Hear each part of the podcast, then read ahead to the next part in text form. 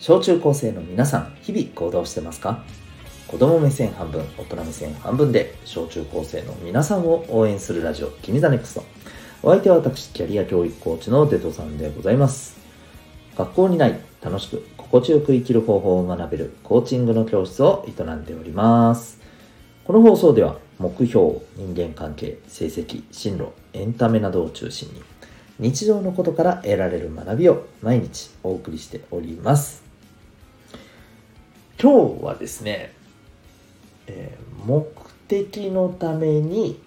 えー、性格や感情を動かすことはできないよ。そんな感じのお話をしていきたいなと思います。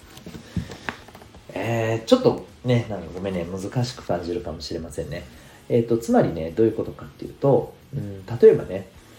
えー、そうだな。まあ、あの、みんなから、えー、尊敬される人になるために、性格がいい人になろうとか。こんな感じかな。うん。えっと、それはね、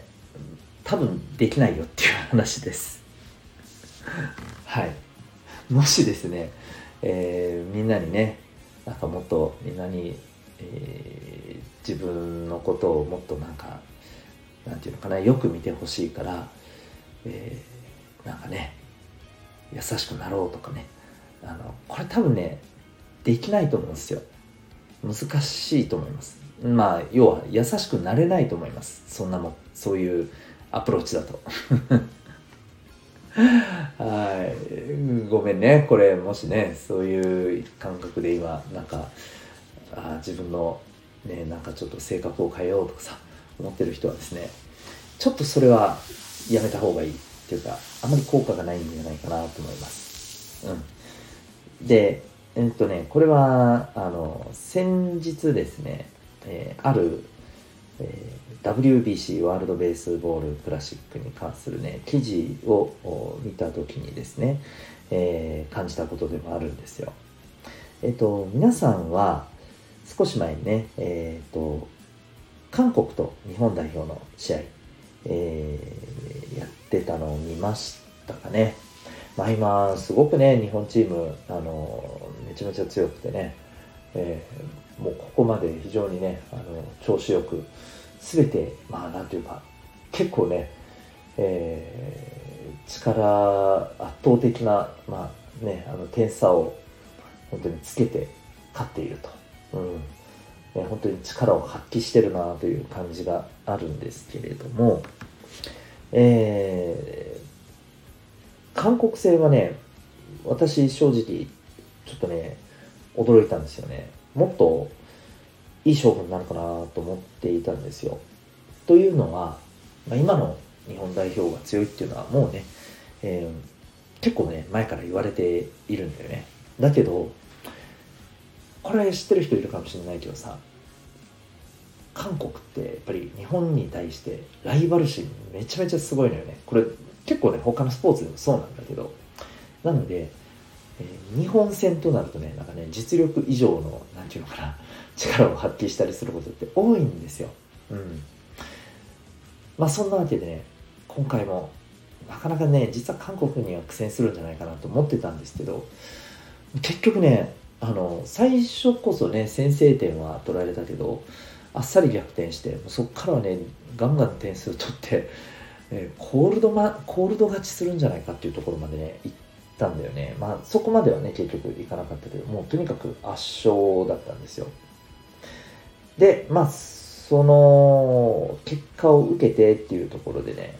えー、これはね、えー、スポーツソウルというね、あの、ウェブサイトの多分スポーツ関係のですね、えー、まあ、記事を中心に書いて、えいる、えニュースサイトの記事なんですけど、えこれはですね、まあ、韓国のうんえー、記者さんが、まあ、書いた記事なんですね。で、まあそこにね、なるほど、なるほどな、まあまあ、うん、なるほどと思った記事だったんだけどさ、内容だったんだけど、大谷翔平選手のことを書いてたのね。皆さんも知ってる人多いと思うんだけど、大谷選手って、その実力もすごいけど、あの彼のね礼儀とかさうんなんていうのかなうん周りに対してのさ気遣いとかさこういうことってすっごくね評価されてるんですよ。これ知ってるかな？メジャーリーグでねあの今活躍してるじゃないですか普段はね。メジャーリーグでもね実はものすごくねこの大谷選手のこの気遣いとかね、えー、相手に対してのさなんかあのなんていうのかな、えー、礼儀というかさ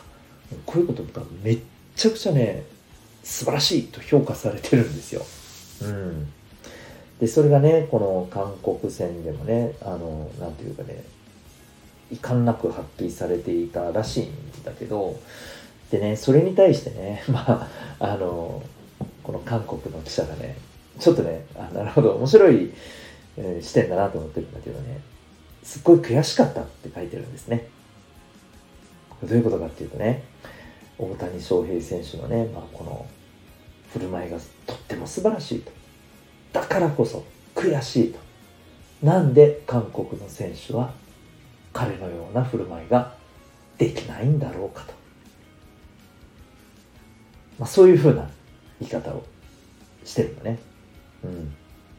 うん、であのまあねこれどんな振る舞いだったのかっていうとね。うんあの第2打席だったかな、えー、大谷選手がですね、まあ、あの二塁三塁ノーアウト二塁三塁っていう状態でね、えー、打席に立ったのね。そしたら一塁が空いてるからもう無理にね勝負するんじゃなくて、えー、まああの敬遠されたんですよね。これ野球のルール知ってる人は分かると思うんだけどあのいわゆる勝負せずにあのフォアボールって言ってねあのストライクじゃなくてボール球をボールを、えー、4球ね、えー、投げられるとフォアボールって言って一塁にこう出ることができるんだけれど、まあ、要はそれを、えー、されたわけですね。要するに勝負をさせてもらえなかったわけ。だけどね、えー、そんな中でね、えー、こう大谷選手はね、うん、あのこのバットを取りに来てくれたね、あのバットボーイっていうね、こういったあの試合でね、ちょっとサポートをしてるね、あの、こう、大体今学生の子たちがね、こういうことをする、こういう役割をしたりするんだけど、このやってきたね、バットボーイに、まあ、バットを渡した後ね、えっ、ー、と、ちょそっとね、なんかこう、ありがとうねっていうようなね、なんか、そういうね、あの、ことをこう、ジェスチャーで表したことをしたんだよね。で、これがね、なんか、勝負してもらえなかったっていうことでね、普通だったらほら、クソってなったりしてもおかしくないわけよね。でも、そんな中でね、あの、大谷選手はそういうことをね、えー、みじんも見せずにね、あの、ありがとうねっていう、ね、バットボーイに感謝をする、ようなね、ことまでやってるんだ。なんという、あの、素晴らしい、ね、あの、振る舞いなんだと。これがなんでできないんだということでね、なんかこう、試合に負けたこと以上にね、この、なんていうのかな、振る舞いとか、そういったところがさ、人間性とかさ、こんなのがね、もう、とても叶わないっていう感じでね、あの、すっごく悔しかったっていうことを書いているんです。で、これを見ててね、なんかこう、わかるんだけど、気持ちはわかるんだけど、なんかじゃあそうやって周りから見てさ、素晴らしい選手だって素晴らしい振る舞いだって言われるためにさ大谷選手やってるのかなって思ったのね。どうわかる？意味わかる？こうやってさ素晴らしい選手だって言われたいがためにさ大谷選手はああやって礼儀正しいことやってるのかな。多分違うよね。うん。さっきのね話のところでもきっとねこう勝負させてもらえなかったことに対して悔しいっていうよりもねそれをちゃんとね受け止められてるんだよね。で、えー、こうねバットを取りに来てくれた子にねいつもありがとうねって。本当にあの多分ね本当に感謝の気持ちで純粋にねあのそういうジェスチャーをしてるんだと思うんだよね。うん。つまり何かしらの目的があってねなんかこう相手に対する気持ちとかそういうの気持ちや振る舞いとか礼儀とかを表してるわけじゃないんだよね。自分がそうしたいからやってるわけよ。うん。そうだと思うんだよね。だからあんな自然なんだと思うし、えー、で自然だからこそさまあそんなこと目的にやってないけど結果として周りから素晴らしいってねあの周りから本当に尊敬されるようなねそういうことになっちゃってるんだよね。うん。だからこうなりたいって目的を持つことねすごくいいと思うんだけどそのために頑張るっていうのも大事だと思うんだけどこういう何て言うのかな気持ちとかさうん思いとかさそれが行動になって現れるのってね何て言うかなそうなりたいからそう見られたいからとかそんなので身につくものじゃないと思うんだよね。もっとさもっと何て言うのかなもっと手前の部分っていうかそもそもその相手に対してねえー、ありがとうねってなんでありがとうなのかっていうのも含めてさ自分の気持ちでちゃんとねなんで、えー、そう感じるのかっていうところもこう何て言うのかな自然にちゃんとねあのそれが出てくるのかっていう話だと思うんだよね。うん、であのこれがね身につかないよそんなものって言いたいんじゃないんだよ。うん、例えばさもっと優しい人になりたいって思うんだったらなれると思う。ただ周りからいい人って見られたいから優しくなりたいじゃあダメなんだと思うわけただ相手に対して優しくなりたい、うん、相手に対してさうんなんかなんか自分ができることやってあげたいとかさなんか力になりたいとかさで力になれたら嬉しいなってそんな気持ちから現れてるからさ自然なんだと思うんだよね。うん。なので、もしね、あのー、なんか、そういう、ちょっとね、戦略的なじゃないけどさ、なんかそんな、あのー、目的を持ってさ、自分の性格とかさ、気持ちとかさ、こういったものを、えー、こんな風に演出できたなってもし思ってるんだとしたらねそれはね多分ねできないしあのやっても見せかけになっちゃうし多分自分が苦しくなるだけだと思うんだよね。うん。そうじゃなくてそうなりたいんだったらそのそうなるような感覚を身につけていくことが先だと思うんだよね。優しくなるだったらさっきも言ったように どうして優しくしたいのかってことよね。うん。その人に対してどんな気持ちなのかとかね。あるいはねあの常に周りに対して、えー、感謝できる行動ををする人間になりたいんだったらさ周りに対して感謝するって何だろうと。何に感謝するんだろうと。何をありがとうって自分は思うんだろうと。こういったところから考えるべきだと思うんだよね。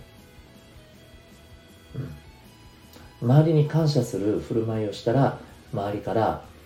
素晴らしいなって思われてね、え、きっとあの、周りからとってもねまあいい